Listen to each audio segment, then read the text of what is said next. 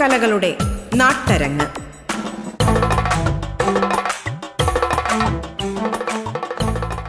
നാടകകലയുടെ സമസ്ത മേഖലകളിലും വിജയം കൈവരിച്ച ഡോക്ടർ രാജാ വാര്യരുടെ സംവിധാനത്തിൽ നവീനമായ എല്ലാ രംഗസാധ്യതകളും ഉപയോഗപ്പെടുത്തിക്കൊണ്ട് വാഗൺ തിയേറ്ററിലെ പ്രഥമ നാടകമായ വിവേകോദയം യാത്ര ആരംഭിച്ചത് കേരളത്തിലെ അമേച്വർ നാടകരംഗത്ത് വർഷങ്ങളായി പ്രവർത്തിച്ചുവെന്ന് കലാകാരന്മാരും കേരള സർവകലാശാല centre for performing and visual arts വിഭാഗത്തിൽ നാടക പഠനത്തിൽ എം ഫിൽ ഡിഗ്രി പൂർത്തിയാക്കിയ കലാകാരന്മാരും ഒത്തുചേർന്ന് ഒരു മാസത്തെ നീണ്ട പരിശീലനത്തിന് ശേഷമാണ് വാഗൻ തിയേറ്റർ കേരളത്തിലെ കലാലയങ്ങളിലേക്കും പൊതു ഇടങ്ങളിലേക്കും യാത്ര തുടങ്ങിയത്.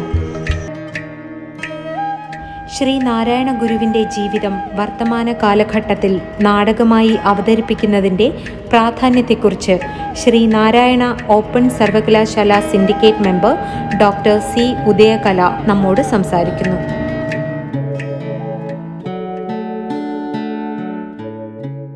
പ്രിയപ്പെട്ടവരെ എല്ലാവർക്കും നമസ്കാരം. നാടകം എന്നത് ആദ്യകാലം മുതൽക്ക് ഇന്നുവരെയും പ്രസക്തിയുള്ള ഒരു മാധ്യമമാണ് എന്ന് നമുക്കെല്ലാവർക്കും അറിയാം. സാമൂഹിക നാടകങ്ങൾ എക്കാലവും നമ്മുടെ സമൂഹത്തെ പരിപോഷിപ്പിക്കുകയും അതുപോലെ പരിവർത്തിപ്പിക്കുകയും ചെയ്തുകൊണ്ടാണ് മുന്നേറിക്കൊണ്ടിരിക്കുന്നത്. ഒട്ടേറെ മലയാള നാടകങ്ങൾ നമ്മുടെ സാമൂഹിക മാറ്റത്തിന് രാഷ്ട്രീയ മാറ്റത്തിന് ഒക്കെ ഇടവരുത്തിയിട്ടുള്ള ഒരുപാട് സംഭവ വികാസങ്ങൾ നാം പഠിച്ചിട്ടുണ്ട്. നിങ്ങൾ എന്നെ കമ്മ്യൂണിസ്റ്റാക്കി എന്ന ആദ്യകാലത്തെ തോപ്പിൽ ബാസിയുടെ നാടകമാണ് ആയിരത്തി തൊള്ളായിരത്തി അൻപത്തി ഏഴിലെ ഇ എം എസ് നമ്പൂതിരിപ്പാടിന്റെ നേതൃത്വത്തിലുള്ള ഒന്നാമത്തെ കമ്മ്യൂണിസ്റ്റ് മന്ത്രിസഭയ്ക്ക് തന്നെ കാരണമായി തീർന്നത് എന്ന് നമുക്കറിയാം. സാമൂഹ്യ പരിഷ്കർത്താക്കളുടെ നിലയിൽ ഒരു ദാർശനികൻ എന്നുള്ള നിലയിൽ എക്കാലത്തും പ്രസക്തമായൊരു പേരാണ് ശ്രീനാരായണ ഗുരു. ശ്രീനാരായണ ഗുരുവിന്റെ ജീവിതകഥയെ ആധാരപ്പെടുത്തിക്കൊണ്ട് വാഗൺ തിയേറ്റേഴ്സ് ഈ അടുത്ത കാലത്ത് വിവേകോദയം എന്ന നാടകം വീണ്ടും നമ്മുടെ ഈ കാലഘട്ടത്തിന് അനുസൃതമായി നാട്ടിൽ നടപ്പിലാക്കിയപ്പോൾ നാടകത്തിന്റെ സജീവതയാണ് നമ്മുടെ എല്ലാവരുടെയും മുന്നിൽ ചർച്ചാ വിഷയമായത് ശ്രീനാരായണ ഗുരു ഒരു ആത്മീയ ആചാര്യനാണ്. നമുക്ക് ആർക്കും തന്നെ ചിന്തിക്കുവാൻ പോലും കഴിയാത്ത ചിന്താധാരകളായിരുന്നു അദ്ദേഹത്തിന്റെ ഹൃദയത്തിൽ ഉണ്ടായിരുന്നത് എന്ന് നമുക്കെല്ലാവർക്കും അറിയാം. എല്ലാവരും ഹൈന്ദവിക ദാർശനികതയ്ക്ക് വേണ്ടി ഒരുപാട് മഹാന്മാരുടെ പിറകെ പോകുമ്പോൾ നമ്മുടെ ഈ കൊച്ചു കേരളം ശ്രീനാരായണ ഗുരുവിനെ എത്തരത്തിൽ വിലയിരുത്തിയിട്ടുണ്ട് എന്ന് നമ്മളൊന്ന് പരിശോധിച്ചു നോക്കേണ്ടത് അത്യാവശ്യമാണ്. ജനനി നവരത്ന മഞ്ചരി എന്ന് പറയുന്ന കൃതിയിലൂടെ മാതൃദൈവങ്ങളുടെ വിശുദ്ധിയും ശക്തിയും ശ്രീനാരായണ ഗുരു എത്ര അർത്ഥവത്തായിട്ടാണ് സമൂഹത്തിന്റെ മുന്നിൽ അവതരിപ്പിച്ചത് എന്ന് നമുക്കെല്ലാവർക്കും അറിയാം. ശ്രീനാരായണ ഗുരു ജീവിച്ചിരുന്ന കാലത്തെ നമ്മുടെ ഈ കേരളീയ സമൂഹം നമുക്ക് ആർക്കും ഇന്ന് സ്വപ്നം പോലും കാണാൻ പറ്റുന്ന തരത്തിലായിരുന്നില്ല.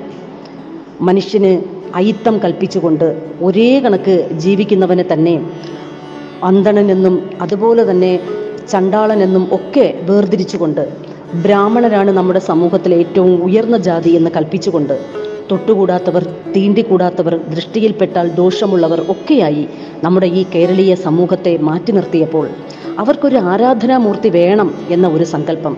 കാളിയെയും കൂളിയെയും മാത്രം ആരാധിച്ച് നിങ്ങൾ ജീവിക്കണം എന്ന് ഒരു വിഭാഗ ജനങ്ങളോട് കൽപ്പിക്കുന്ന ആ ഒരു സാമ്പ്രദായിക ദാർശനിക മതത്തിനെതിരെയായി ഇത് ഈഴവ ശിവനാണ് എന്ന് പറഞ്ഞുകൊണ്ട് അരുവിപ്പുറത്ത് ശിവപ്രതിഷ്ഠ നടത്തുവാൻ ശ്രീനാരായണ ഗുരു കാണിച്ച ആ ഒരു തന്റെ ആ ധീരമായ പ്രവൃത്തികളാണ് കേരളത്തിന്റെ സാമൂഹ്യ നിലയിൽ നിന്ന് അദ്ദേഹത്തെ ഭാരതത്തിന്റെയും ലോകത്തിന്റെയും തന്നെ ദാർശനിക വെളിച്ചമാക്കി മാറ്റിയത്. അത്തരത്തിൽ ശ്ര- ശ്രീനാരായണ ഗുരു നമ്മുടെ ജനതയ്ക്ക് വെളിച്ചമായി മാറുമ്പോൾ ആ വെളിച്ചത്തെ അതിന്റെ മഹനീയതയോടുകൂടി തന്നെ സമൂഹത്തിന്റെ മുന്നിൽ അവതരിപ്പിക്കുക എന്നുള്ളത് നാടകരംഗത്ത് പ്രവർത്തിക്കുന്ന കലാകാരന്മാർ അവരുടെ കർത്തവ്യമായി കാണുന്നു. അതുപോലെ നമുക്കറിയാം ഇന്ന് നമ്മുടെ സമൂഹത്തിൽ നാം നോക്കുമ്പോൾ ലവ് ജിഹാദ് ഉൾപ്പെടെ ഒരുപാട് സംഭവ വികാസങ്ങൾ അരങ്ങേറുന്നുണ്ട്. ഇവയെല്ലാം പണ്ടുകാലത്ത് നമ്മൾ ഉപേക്ഷിച്ച് കളഞ്ഞ ആ ജാതിയുടെയും മതത്തിന്റെയും ഒക്കെ കെട്ടുപാടുകളുടെ തിരിച്ചുവരവല്ലേ എന്ന് നമ്മൾ എപ്പോഴും സംശയിച്ചു പോകും. ആ സന്ദർഭത്തിലാണ് ശ്രീനാരായണ ഗുരുവിന്റെ ഒക്കെ പ്രസക്തി നമ്മുടെ ഈ സമൂഹത്തിൽ ഏറ്റവും കൂടുതൽ ഏറി വരുന്നത്. ഏതെങ്കിലും ഒരു പ്രത്യേക ദിനത്തിൽ മാത്രം ഓർമ്മിപ്പിക്കപ്പെടേണ്ട വ്യക്തിത്വമേ അല്ല ശ്രീനാരായണ ഗുരു. അദ്ദേഹം കേരളത്തിന്റെ മാത്രമല്ല നമ്മുടെ ഭാരതത്തിന്റെ തന്നെ സാംസ്കാരിക രംഗത്തെ ഏറ്റവും വലിയ മുന്നേറ്റത്തിന് വിപ്ലവകരമായ മാറ്റങ്ങൾ കുറിച്ച വ്യക്തിത്വമാണ്. ആ വ്യക്തിത്വത്തിന്റെ ജീവിതം അദ്ദേഹത്തിന്റെ ബാല്യം അദ്ദേഹത്തിന്റെ യൗവനം അദ്ദേഹത്തിന്റെ എല്ലാ മനുഷ്യരോടുമുള്ള സ്നേഹം സഹജീവി ബന്ധം അതുപോലെ തന്നെ ദാർശനികമായ കണ്ടുപിടുത്തങ്ങൾ അദ്ദേഹം നമ്മുടെ ഈ സമൂഹത്തിന് കൊണ്ടുവന്നു കൊടുത്ത തത്വങ്ങൾ അവനവൻ ആത്മസുഖത്തിനാചരിക്കുന്നവ അപരന് സുഖത്തിനായി വരേണം എന്ന് പറയാൻ കഴിയുന്ന ആ ഒരു മനസ്സ് എന്ന് പറയുന്നത് എക്കാലത്തും ജനങ്ങൾ പഠനവിധേയമാക്കേണ്ടത് തന്നെയാണ്. ഇന്ന് യൂണിവേഴ്സിറ്റികളിൽ നമ്മൾ ശ്രീനാരായണ ഗുരുവിന്റെ ആശയങ്ങൾ പഠിക്കുന്നു. ഇപ്പോൾ തുടങ്ങിയ കൊല്ലത്ത് തുടങ്ങിയ ശ്രീനാരായണ ഗുരു ഓപ്പൺ യൂണിവേഴ്സിറ്റിയിൽ തന്നെ ശ്രീനാരായണ ഗുരുവിന്റെ ദർശനങ്ങൾ പഠിക്കുവാൻ B A philosophy Sreenarayana Guru ദർശനങ്ങളിൽ എന്നൊരു പുതിയ കോഴ്സ് തന്നെ കൊണ്ടുവന്നിട്ടുണ്ട്. ഇങ്ങനെ നമ്മുടെ കരിക്കുലങ്ങൾ മാറുന്നു. അതുപോലെ ശ്രീനാരായണ ഗുരുവിന്റെ ഓരോ കൃതികളും നമ്മൾ വിലയിരുത്തുന്നു. ജനനി നവരത്ന മഞ്ചരി മാത്രമല്ല ദൈവ ശതകവും ദൈവദശകവുമെല്ലാം കുട്ടികൾക്ക് കൽപ്പാൽപ്പം പാഠ്യവിഷയമായി വരുമ്പോൾ നമ്മുടെ ഈ ലോകത്തെ തന്നെ സ്നേഹിച്ച നമ്മളെ ജാതിക്കും മതത്തിനും അതീതമായി സ്നേഹിച്ച ഒരു മനുഷ്യ സ്നേഹിയെയാണ് നമ്മളെപ്പോഴും പഠിക്കുന്നത്. അപ്പോൾ കലാകാരന്മാർക്ക് എങ്ങനെയാണ് ശ്രീനാരായണ ഗുരുവിനെ ജനങ്ങളുടെ മുന്നിൽ അവതരിപ്പിക്കാതെ ഇരിക്കാൻ കഴിയുക നമ്മളൊന്ന് ചിന്തിച്ചു നോക്കണം. കാര്യം ശ്രീനാരായണ ഗുരു എന്നത് ഒരു വ്യക്തി മാത്രമല്ല അദ്ദേഹം ഒരു വലിയ മുദ്രാവാക്യമായി തന്നെ ഇന്ന് മാറിക്കൊണ്ടിരിക്കുകയാണ്. ഇപ്പോൾ കുമാരനാശാൻ എന്ന് പറയുന്ന ഒരു ശിഷ്യൻ അദ്ദേഹത്തിന് ചണ്ടാല ഭിക്ഷുകിയും ദുരവസ്ഥയും പോലുള്ള കൃതികൾ എഴുതാൻ കഴിഞ്ഞത് ശ്രീനാരായണ ഗുരു എന്ന് പറയുന്നൊരു ഗുരുവിന്റെ കൗതുകപരമായ ജീവിതം മുന്നിലുണ്ടായിരുന്നത് കൊണ്ടാണ്. നമുക്കെല്ലാവർക്കും അറിയാമല്ലോ നമ്മുടെ ഭാരതത്തിന്റെ അല്ലെങ്കിൽ കേരളത്തിന്റെ തന്നെ ആത്മീയാചാര്യൻ എന്ന് പറയുന്ന ശ്രീ ശങ്കരാചാര്യർക്ക് അദ്ദേഹത്തിന്റെ മനസ്സിലുണ്ടായിരുന്ന ജാതീയ ചിന്ത ഇല്ലാതാക്കാൻ സാക്ഷാൽ പരമശിവൻ തന്നെ ചണ്ടാള രൂപത്തിൽ വന്ന് അദ്ദേഹത്തിന്റെ മനസ്സിലെ ജാതി ചിന്ത മാറ്റിക്കൊടുത്തു എന്നും അതിനുശേഷം മാത്രമാണ് ശ്രീശങ്കരന് സർവജ്ഞപീഠം കയറാൻ കഴിഞ്ഞു എന്നതുമൊക്കെയാണ് നമ്മുടെ വിശ്വാസം. ആ വിശ്വാസത്തെയൊക്കെ ശരിയാണ് എന്ന് ഉറപ്പിക്കുന്ന തരത്തിലുള്ള ഒരുപാട് ജീവിത സാഹചര്യത്തിൽ കൂടിയാണ് നമ്മുടെ നാട്ടിലെ നമ്മുടെ സഹോദരങ്ങളായ ഒരുപാട് ജാതിക്കാർ കടന്നുപോയത്. അക്കൂട്ടത്തിലുള്ള മനുഷ്യർക്കിടയിൽ എന്തെല്ലാം അന്ധവിശ്വാസങ്ങൾ ഉണ്ടായിരുന്നു? ബ്രാഹ്മണനെ കണ്ടാൽ ഇത്ര ദൂരം മാറി സഞ്ചരിക്കുക തുപ്പൽ പോലും നിലത്ത് വീഴാൻ പാടില്ല ചിരട്ട കെട്ടി തൂക്കിക്കൊണ്ട് നടക്കുക സ്ത്രീകൾക്ക് പോലും മാറുമറയ്ക്കാനുള്ള അവകാശമില്ലാതിരിക്കുക കല്ലുമാല മാത്രം ഇടുക സ്വർണമിടാനുള്ള അവകാശമില്ലാതിരിക്കുക മൂക്കുത്തി ധരിക്കാതിരിക്കുക ഇങ്ങനെ ഒരുപാട് അന്ധവിശ്വാസങ്ങൾക്കും അനാചാരങ്ങൾക്കും ഒക്കെ വിധേയമായി ഒരു വലിയ സമൂഹം കഴിഞ്ഞുകൂടുന്നു. ആ പാവപ്പെട്ട സമൂഹം കൊയ്തു കൊടുത്ത നെല്ലുകൊണ്ട് ആഹാരം കഴിക്കുകയും അവർ വിളയിച്ചെടുത്ത പഴം ദൈവത്തിന് പൂജിക്കാൻ കൊടുക്കുകയും അവർ വളർത്തിയെടുത്ത പുഷ്പങ്ങൾ കൊണ്ട് അർച്ചന നടത്തുകയും ഒക്കെ ചെയ്യുമായിരുന്ന ഒരു സമൂഹം. കീഴാളനെന്നും മേലാളനെന്നും സമൂഹത്തെ രണ്ട് തട്ടിൽ വിഭജിച്ച് നിർത്തുക. അവിടെയൊക്കെ ദൈവിക ചിന്തയിൽ പോലും ഹൈന്ദവരുടെ ഏറ്റവും പരമമായ ശക്തിമൂർത്തികൾ എന്ന് പറയുന്ന ബ്രഹ്മാവിനെയും വിഷ്ണുവിനെയും ശിവനെയും ഒക്കെ ആരാധിക്കുവാനുള്ള അധികാരം ഒരു വിഭാഗം ജനങ്ങൾക്ക് മാത്രം. പകരം അന്നത്തെ കാലത്ത് നമ്മുടെ ഈ ലോകത്തെ ഒരുപാട് ദളിത് ദൈവങ്ങൾ എന്നറിയപ്പെട്ടിരുന്ന കാളി കൂളി ചാത്തൻ മറുത എന്നിവരെ മാത്രം കീഴാളരായ ആൾക്കാർ ആരാധിക്കുക. ഇങ്ങനെ ആരാധനയിൽ പോലും അല്ലെങ്കിൽ ദൈവങ്ങളിൽ പോലും രണ്ട് വിഭാഗം ഉണ്ടായിരുന്ന ഒരു കാലഘട്ടത്തെ എന്ത് ബഹുദൂരം മാറ്റിമറിക്കുവാൻ ശ്രീനാരായണ ദർശനങ്ങൾക്ക് കഴിഞ്ഞു എന്ന് നമുക്ക് എല്ലാവർക്കും അറിയാം. നമ്മുടെ എല്ലാവരുടെയും ജീവിതത്തിന് മേൽ ഉദിച്ചുയർന്ന ഒരു സൂര്യൻ തന്നെയാണ് ശ്രീനാരായണ ഗുരു. അദ്ദേഹം വർക്കല ശിവഗിരിക്കുന്നിൽ മാത്രമായിരുന്നില്ല അദ്ദേഹത്തിന്റെ വെളിച്ചം വീശിയത്. പകരം നമ്മുടെ ഈ കേരളത്തിലെ എല്ലാ സമൂഹത്തിലും ശ്രീനാരായണ ദർശനങ്ങൾക്ക് അതിന്റേതായ സ്വാധീനം വന്നു. വിദ്യ കൊണ്ട് മാത്രമേ നമുക്ക് വിജയം കൈവരിക്കാൻ കഴിയൂ എന്ന് അദ്ദേഹത്തിന് അറിയാമായിരുന്നു. അതുകൊണ്ടാണ് അദ്ദേഹം ക്ഷേത്രങ്ങളോടൊപ്പം തന്നെ വിദ്യാഭ്യാസ സ്ഥാപനങ്ങളും വേണം എന്ന് വാദിച്ചത്. പണ്ടുകാലത്ത് നമുക്ക് എല്ലാവർക്കും അറിയാം ശിവഗിരിയിലെ തീർത്ഥാടന കാലം എന്ന് പറയുന്നത് സാമൂഹ്യ രാഷ്ട്രീയ രംഗത്തെ ഏറ്റവും വലിയ സംഗമവേദിയായിരുന്നു. ഒരുപാട് സാഹിത്യകാരന്മാർ അതുപോലെ വിജ്ഞാനത്തിന്റെ പാണ്ഡി പാണ്ഡിത്യ മേഖലകളിൽ പ്രശോഭിക്കുന്നവർ ഒക്കെയായിരുന്നു അന്ന് ശിവഗിരിയിൽ ചെന്ന് പ്രഭാഷണങ്ങൾ നടത്തുകയും ക്ലാസ് എടുക്കുകയും ഒക്കെ ചെയ്തിരുന്നത്. അത്തരത്തിൽ അറിവിന്റെയും അതുപോലെ തന്നെ സമൂഹത്തിന്റെയും ഒക്കെ ലോകത്ത് മനുഷ്യരെ എല്ലാവരെയും ഒരുപോലെ കൈപിടിച്ചുയർത്തണം എന്നായിരുന്നു. അദ്ദേഹത്തിന് വ്യത്യസ്തമായ ഒരു ദൈവചിന്ത ഇല്ലായിരുന്നു. അദ്ദേഹത്തിന്റെ ദൈവം അരൂപിയായിരുന്നു. അതുകൊണ്ടാണ് അദ്ദേഹം ക്ഷേത്രങ്ങളിൽ കണ്ണാടി പ്രതിഷ്ഠിച്ചത്. ശാരദാദേവി എന്നത് അമ്മയുടെയും സ്ത്രീയുടെയും വാക്കിന്റെയും ഒക്കെ അതിദേവതയായി ഇന്ന് നമ്മുടെ സങ്കല്പങ്ങളിൽ നിറഞ്ഞു നിൽക്കുന്നു. ഇങ്ങനെ സാമൂഹ്യ പരിഷ്കർത്താവ് എന്നുള്ള നിലയ്ക്ക് അതുപോലെ എല്ലാ മനുഷ്യനെയും സ്നേഹിച്ച ഒരു ദാർശനികവാദി എന്നുള്ള നിലയ്ക്ക് ഒക്കെ ശ്രീനാരായണ ഗുരുവിന്റെ ജീവിതം പ്രസക്തമാകുമ്പോൾ ആ പ്രസക്തി നമ്മുടെ ഈ സമൂഹത്തിനും പകർന്നു കൊടുക്കണം എന്നതാണ് നാടക കലാകാരന്മാർ എപ്പോഴും ചിന്തിച്ചുകൊണ്ടേയിരിക്കുന്നത്. നമുക്കറിയാം നാടകങ്ങൾ എന്ന് പറയുന്നത് ജനങ്ങളുടെ ജീവിതത്തെ പകർന്നു കാട്ടുകയാണ് ചെയ്യുന്നത്. പണ്ട് ശ്രീനാരായണ ഗുരുവിന്റെ കാലഘട്ടത്തെ ഒരിക്കൽ കൂടി പുനഃസൃഷ്ടിക്കുമ്പോൾ ഒരു കാലത്ത് നമ്മുടെയൊക്കെ ജീവിതത്തിൽ ഉണ്ടായിരുന്ന പിന്നീട് ഇല്ലാതായി തീർന്ന ആ അയിത്തം എന്ന് പറയുന്ന അനാചാരം നമ്മുടെ സമുദായത്തെ എന്തുമാത്രം പിടിമുറുക്കിയിരുന്നുവെന്നും അത്തരത്തിലുള്ള ഒരു ലോകത്തെ നമ്മൾ ഒരിക്കലും തിരിച്ചു വിളിച്ചു കൊണ്ടുവരരുത് എന്നുമൊക്കെയുള്ള മുന്നറിയിപ്പാണ് നാടക കലാകാരന്മാർ ശ്രീനാരായണ ഗുരുവിന്റെ ജീവിതം മാതൃകയാക്കിക്കൊണ്ട് നമുക്ക് മുന്നിൽ കാട്ടിത്തരുന്നത്. ഇന്ന് നമുക്കറിയാം ഹൈന്ദവനെയും ക്രൈസ്തവനെയും ഇസ്ലാമിയെയും ജൈനനെയും ഒക്കെ സഹോദരന്മാരാണ് എന്ന് കണ്ടുകൊണ്ടാണ് നമ്മുടെ ഈ ഭാരതത്തിലെ ജീവികളെല്ലാവരും ജീവിച്ചുകൊണ്ടിരിക്കുന്നത്. ലോകമേ തറവാട് എന്ന ദർശനമാണ് നമുക്കുള്ളത്. വസുദൈവ കുടുംബകം എന്ന സങ്കല്പമാണ് നമുക്കുള്ളത്. ഈ സങ്കല്പമെല്ലാം നമുക്ക് പകർന്നു തന്നത് ശ്രീനാരായണ ഗുരുവും ചട്ടമ്പി സ്വാമികളും അയ്യാഗുരു വൈകുണ്ഠ സ്വാമികളും പൊയ്കയിൽ യോഹന്നാനും ഒക്കെയാണ് എന്ന് നമ്മൾ തിരിച്ചറിയണം. അവരുടെയൊക്കെ ജീവിതം നാടകമായി മാറട്ടെ. അവരുടെയൊക്കെ ജീവിതം നമ്മുടെ പുതുതലമുറയ്ക്ക് ആവേശമാകട്ടെ. ശ്രീനാരായണ ഗുരുവിന്റെ ജീവിതത്തെ നമുക്ക് പഠിക്കാൻ വിലയിരുത്താൻ ഒരിക്കൽ കൂടി കാണിച്ചു തരുന്ന വാഗൺ തിയേറ്ററിന്റെ വിവേകോദയം നാടകത്തിന് നമ്മുടെ ഈ സമൂഹത്തിൽ ഉണ്ടാക്കിയ പ്രസക്തി ഏറ്റവും നല്ലതാണ്. ഇനിയും ഇത്തരത്തിലുള്ള നാടകങ്ങൾ ശ്രീനാരായണ ഗുരുവിന്റേത് പോലെയുള്ള ജീവിത ചരിത്രങ്ങൾ നമ്മുടെ മുന്നിൽ അവതരിപ്പിക്കുന്നത് അനസ്യൂതം തുടരണമെന്നും ഈ നാടക കളരി ഈ നാടക ജീവിതം നമ്മുടെ സമൂഹത്തെ പരിവർത്തിപ്പിക്കാൻ ഉതകും എന്ന് വിശ്വസിച്ചുകൊണ്ട് ഞാൻ എന്റെ വാക്കുകൾ നിർത്തുന്നു. നന്ദി. അരങ്ങ് ഇടവേളയ്ക്ക് ശേഷം തുടരും.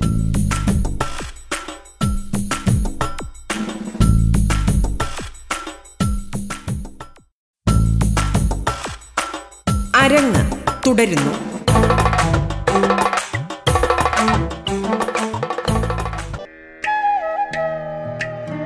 ദൃശ്യശ്രവ്യ കലകളുടെ എല്ലാ സൗന്ദര്യാത്മകതയും ഈ നാടകത്തിൽ ഉൾച്ചേർക്കാൻ ഈ നാടകത്തിലെ സംവിധായകന് കഴിഞ്ഞിട്ടുണ്ട്. നൃത്തവും സംഗീതവും ഈ നാടകത്തിനെ കൂടുതൽ മനോഹരമാക്കി തീർത്തു. ഗാനങ്ങളായിരുന്നു ഈ നാടകത്തിന്റെ മറ്റൊരു സവിശേഷത. കേരള സർവകലാശാല സംസ്കൃത വിഭാഗം അധ്യാപികയും ഗ്രന്ഥകാരിയും സംഗീതജ്ഞയുമായ ഡോക്ടർ ഉഷ രാജാവാര്യരാണ് ഈ നാടകത്തിലേക്ക് ഗാനരചനയും സംഗീത സംവിധാനവും നിർവഹിച്ചത്. രണ്ടായിരത്തി പത്തൊൻപത് ഫെബ്രുവരി മാസം ഇരുപത്തിയെട്ടാം തീയതി കേരള സർവകലാശാല vice chancellor V P Mahadevan Pillai ആദ്യ അവതരണം ഉദ്ഘാടനം ചെയ്തു. രണ്ടായിരത്തി പത്തൊൻപത് മാർച്ച് പതിനെട്ട് കേരള സർവകലാശാല സെനറ്റ് ഹാളിന് മുന്നിൽ സമാപന പ്രദർശനം ചലച്ചിത്ര സംവിധായകൻ അടൂർ ഗോപാലകൃഷ്ണൻ ഉദ്ഘാടനം ചെയ്തു. പൊതുജനങ്ങൾക്കിടയിൽ ഇറങ്ങി ഇത്തരം കർമ്മ പദ്ധതി കൂടി നടപ്പിലാക്കുമ്പോഴാണ് ഒരു സർവകലാശാല അർത്ഥപൂർണമാകുന്നത് എന്ന് സമാപന പ്രദർശനം ഉദ്ഘാടനം ചെയ്ത ശ്രീ അടൂർ ഗോപാലകൃഷ്ണൻ പറഞ്ഞു. സാഹിത്യ നിരൂപകനും അധ്യാപകനുമായ doctor M N Rajan Vivekodayam നാടകത്തെക്കുറിച്ച് പറയുന്നു.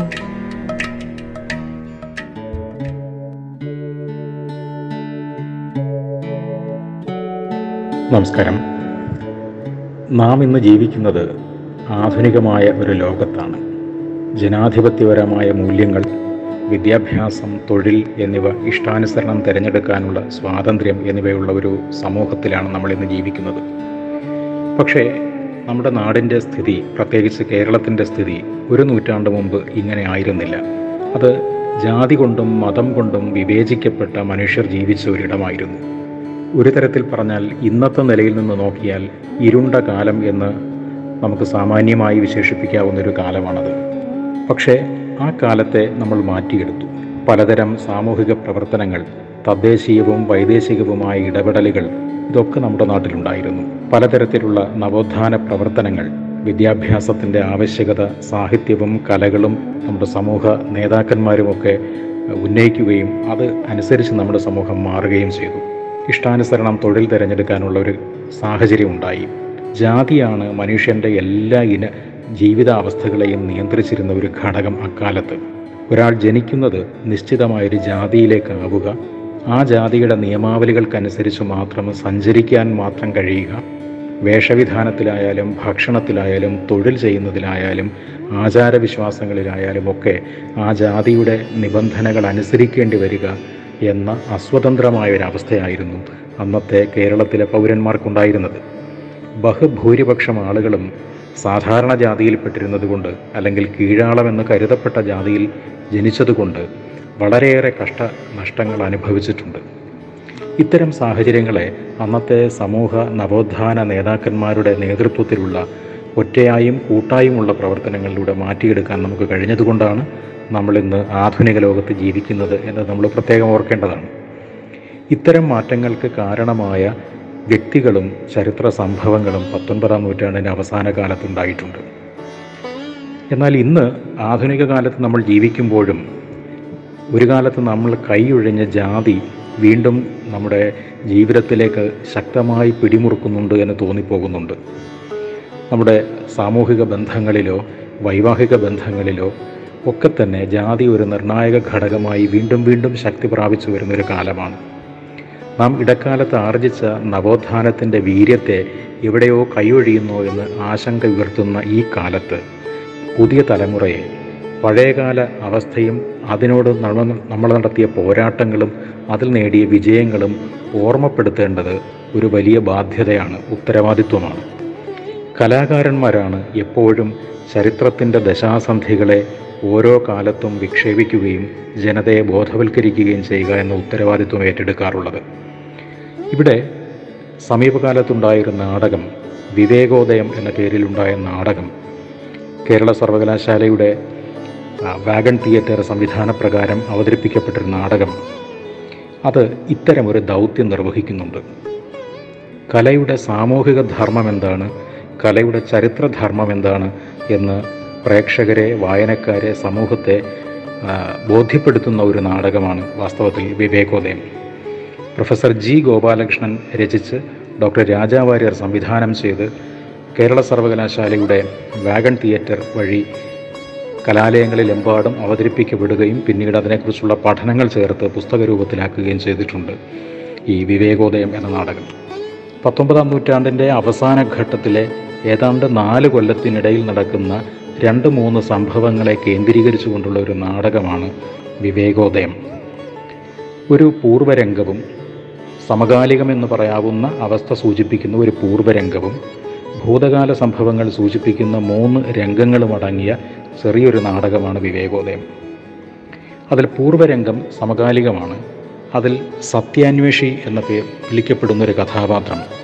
സമകാലത്ത് ജീവിതത്തിലേക്ക് കടന്നു കയറുന്ന ജാതീയതയെയും മറ്റും സൂചിപ്പിക്കുകയും വിമർശിക്കുകയും ചെയ്തുകൊണ്ട് ജാതിയെ മുറുകെ പിടിച്ചാൽ ഒരു സമൂഹം എങ്ങനെയാണ് അവികസിതമായിരിക്കുക എന്നതിന്റെ ഉദാഹരണമായി കേരളത്തിന്റെ നൂറു വർഷം മുമ്പുള്ള ഭൂതകാല സംഭവത്തെ ചുരുൾ നിവർത്തി കാണിക്കുകയും ചെയ്യുന്ന രീതിയിലാണ് ഈ നാടകം നിബന്ധിച്ചിരിക്കുന്നത്. ഈ മൂന്ന് രംഗങ്ങളിൽ ഒന്നാം രംഗം ശ്രീനാരായണ ഗുരുവിന്റെ ശിവപ്രതിഷ്ഠയ്ക്ക് തൊട്ടു പിന്നാലെ അത് കണ്ട് ഇളകിവശായ ഉന്നത ജാതിക്കാർ പ്രത്യേകിച്ച് ബ്രാഹ്മണർ ദിവാൻ രാമറാവുവിന് മുമ്പിൽ പരാതി പറയാൻ ചെല്ലുന്ന ഒരു സന്ദർഭത്തോടെയാണ് ഒന്നാം രംഗം ആരംഭിക്കുന്നത്. ശ്രീനാരായണ ഗുരു താഴ്ന്ന ജാതിക്കാരെ സംസ്കൃതം പഠിപ്പിക്കുന്നു അവർക്കായി ക്ഷേത്രങ്ങൾ പണിയുന്നു എന്നതായിരുന്നു പരാതി. അതുകൊണ്ട് അത് വിലക്കണമെന്നും ശ്രീനാരായണ ഗുരുവിനെ ശിക്ഷിക്കണമെന്നും ഇവർ അപേക്ഷിക്കുന്നു. അതനുസരിച്ച് രാമറാവു എന്ന ദിവാൻ ശ്രീനാരായണ ഗുരുവിനെ നേരിട്ട് വിളിപ്പിക്കുന്നു. പക്ഷേ ശ്രീനാരായണ ഗുരുവുമായി സംസാരിക്കുന്ന രാമറാവു ഒരു സത്യം മനസ്സിലാക്കുന്നു. ജാതി വർഗീയ ചിന്തകൾക്ക് അപ്പുറത്ത് നിൽക്കുന്ന മഹത്തായ സത്യത്തെ അന്വേഷിക്കുകയും കണ്ടെത്തുകയും ചെയ്യാൻ ശ്രമിക്കുന്നയാളാണ് ശ്രീനാരായണ ഗുരുവെന്നും അദ്ദേഹം സ്നേഹത്തിന്റെ ഭാഷയിലാണ് ജനത്തോട് പെരുമാറുന്നതെന്നും അദ്ദേഹം ശരിയാണ് ചെയ്യുന്നതെന്നും കാലത്തെ ആരോഗ്യകരമായി മാറ്റിയെടുക്കാനാണ് അദ്ദേഹം ശ്രമിക്കുന്നതെന്നും രാമറാവുവിന് ബോധ്യമാകുന്നതോടുകൂടി അദ്ദേഹം ശ്രീനാരായണ ഗുരുവിനെ ആദരിച്ച് മടക്കി അയക്കുന്നു. ഇതാണ് ഒന്നാം രംഗം. രണ്ടാം രംഗത്തിൽ ഒരു നാട്ടധികാരിയുടെ മുൻപിൽ ഭവത്രാതൻ നമ്പൂതിരി എന്നൊരാൾ പരാതി പറയുന്നു.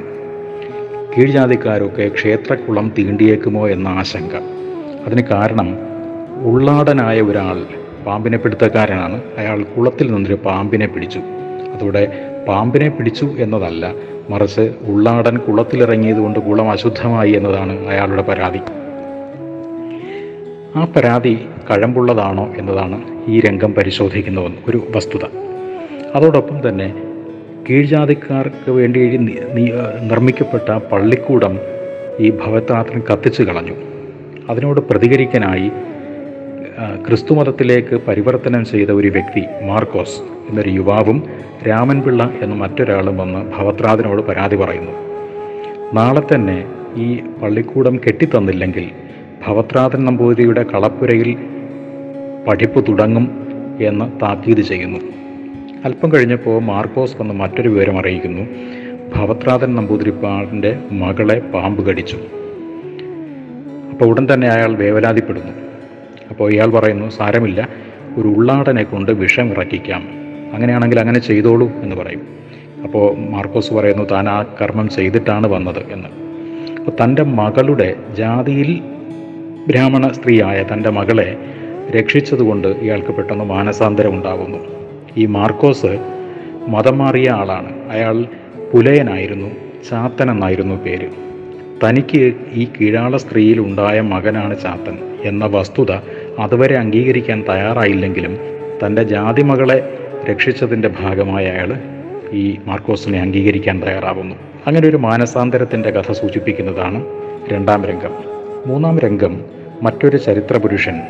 ലോകമെമ്പാടും അറിയുന്ന ചരിത്രപുരുഷൻ ഈ നാടകത്തിൽ പ്രത്യക്ഷപ്പെടുന്നു എന്നതാണ് അതിന്റെ പ്രത്യേകത. സ്വാമി വിവേകാനന്ദൻ. അദ്ദേഹം തിരുവിതാംകൂർ സന്ദർശിക്കുന്നത് ആയിരത്തി എണ്ണൂറ്റി തൊണ്ണൂറ്റി രണ്ട് അവസാന ഘട്ടത്തിലാണ്. ആ സമയത്ത് കൊട്ടാരം അധ്യാപകനായിരുന്ന സുന്ദര രാമയ്യരോട് കേരളത്തിൽ നിലനിൽക്കുന്ന ജാതിയുടെ പ്രശ്നത്തെക്കുറിച്ച് അസംതൃപ്തിയോടുകൂടി സംസാരിക്കുകയും വിദ്യാഭ്യാസമാണ് ഇതിൽ നിന്ന് മോചനം നേടാനുള്ള മാർഗമെന്ന് പറയുകയും വിദ്യാഭ്യാസം സമൂഹ പരിവർത്തനത്തിന് കാരണമായി തീരും എന്ന് ഉദ്ബോധിപ്പിക്കുകയും ചെയ്യുന്നു. മാത്രവുമല്ല കേരളത്തിന്റെ നവോത്ഥാനത്തിന് വേണ്ടി പ്രവർത്തിക്കുന്ന ശ്രീനാരായണ ഗുരുവിനെയും ചട്ടമ്പി സ്വാമിയെയും മറ്റും അദ്ദേഹം അഭിനന്ദിക്കുകയും ചെയ്യുന്നുണ്ട്. അവരിലൂടെ കേരളത്തിന് വലിയ മാറ്റം ഉണ്ടാകുമെന്ന് അദ്ദേഹം സൂചിപ്പിക്കുകയും ചെയ്യുന്നു. ഇങ്ങനെയുള്ള മൂന്ന് രംഗങ്ങൾ അടങ്ങിയതാണ് ഈ നാടകം. ഈ മൂന്ന് രംഗങ്ങളും പ്രത്യേകം ശ്രദ്ധിച്ചാൽ നമുക്കറിയാം കേരളത്തെ എക്കാലത്തും പിന്നിലേക്കടിച്ചിരുന്ന അല്ലെങ്കിൽ അതിന്റെ വളർച്ചയ്ക്ക് തടസ്സമായി നിന്ന ജാതി എന്ന വിഷവിത്തിനെ അടിസ്ഥാന കേന്ദ്രമാക്കിക്കൊണ്ടാണ് ഈ നാടകത്തിന്റെ കഥയും സംഭവങ്ങളും മുഴുവൻ ചുരുളി വരുന്നത്. കേരളത്തിന്റെ ഭൂതകാലത്തെയും നാം ഇനിയും വീണ്ടെടുക്കേണ്ട മൂല്യത്തെക്കുറിച്ചുമുള്ള ഒരു ഓർമ്മപ്പെടുത്തലാണ് ഈ നാടകം. അതോടൊപ്പം തന്നെ നാം കൈവിട്ട് കളഞ്ഞ തിന്മകളെ ഇനിയും കൂടെ കൂട്ടരുത് എന്ന് നമ്മളെ അറിയിക്കുന്ന ഒരു മുന്നറിയിപ്പും കൂടി ഈ നാടകത്തിലുണ്ട്. അതുകൊണ്ട് സഫലമായ ഒരു കലാധർമ്മമാണ് വിവേകോദയം എന്ന നാടകത്തിലൂടെ നിറവേറ്റപ്പെട്ടിട്ടുള്ളത്. ഭാരതത്തിന്റെ എല്ലാ ഭാഗത്തും ഞാൻ പര്യടനം നടത്തിയിട്ടുണ്ട്. ഇവിടുത്തെ പോലെ ഉച്ചനീചത്വവും ദുരാചാരങ്ങളും നിലനിൽക്കുന്ന മറ്റൊരു നാടും ഞാൻ കണ്ടിട്ടില്ല. പക്ഷേ മാറും. ഈ മണ്ണിനെ ഗ്രസിച്ചിരിക്കുന്ന ഘോര തമസ് നീക്കി പ്രകാശം പരത്താൻ പര്യാപ്തമായ രണ്ട് യോഗിവര്യന്മാരെക്കുറിച്ച് ഞാൻ അറിഞ്ഞു ശ്രീ വിദ്യാധിരാജ. ചട്ടമ്പിസ്വാമി. അതെ. മറ്റേയാൾ ശ്രീനാരായണ യോഗീശ്വരൻ. ഒരു ജാതി ഒരു മതം ഒരു ദൈവം മനുഷ്യന്. എന്തൊരു മഹത്തായ ഉദ്ഘോഷമാണത് ഈ നാട്ടിൽ അതൊന്നും വേരോടില്ല സ്വാമി. വേരോടും.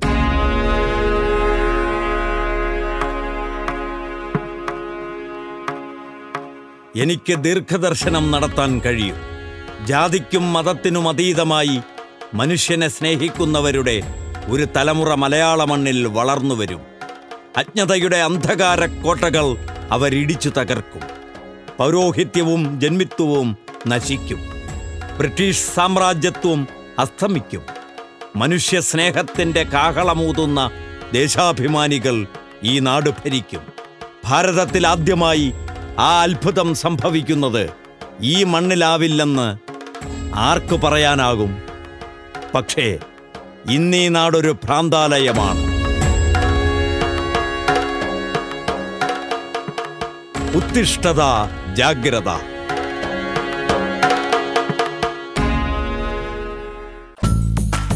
നിങ്ങൾ ഇതുവരെ കേട്ടത് അരങ്ങ്. നാടൻ കലകളുടെ നാട്ടരങ്ങ്.